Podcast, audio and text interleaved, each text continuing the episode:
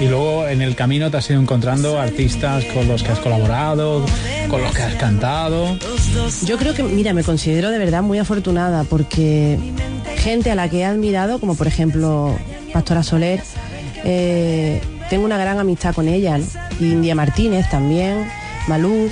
Pablo. eh, Pablo Alborán, bueno, Pablo Alborán lo conozco de, de antes que él sacara su primer disco y, y el otro día me mandó un, un mensajito diciéndome cantaremos hasta que nos encontremos sin querer, ¿no? Con la una estrofa de tiempo de espera y me emocionó muchísimo porque él está en mil cosas también como para pararse a, a escribirme y la verdad que son detalles que no se olvidan. Yo es que en esas cosas me fijo mucho, la verdad. ¿Ves? Así son la gente, sencilla. Claro, y así es como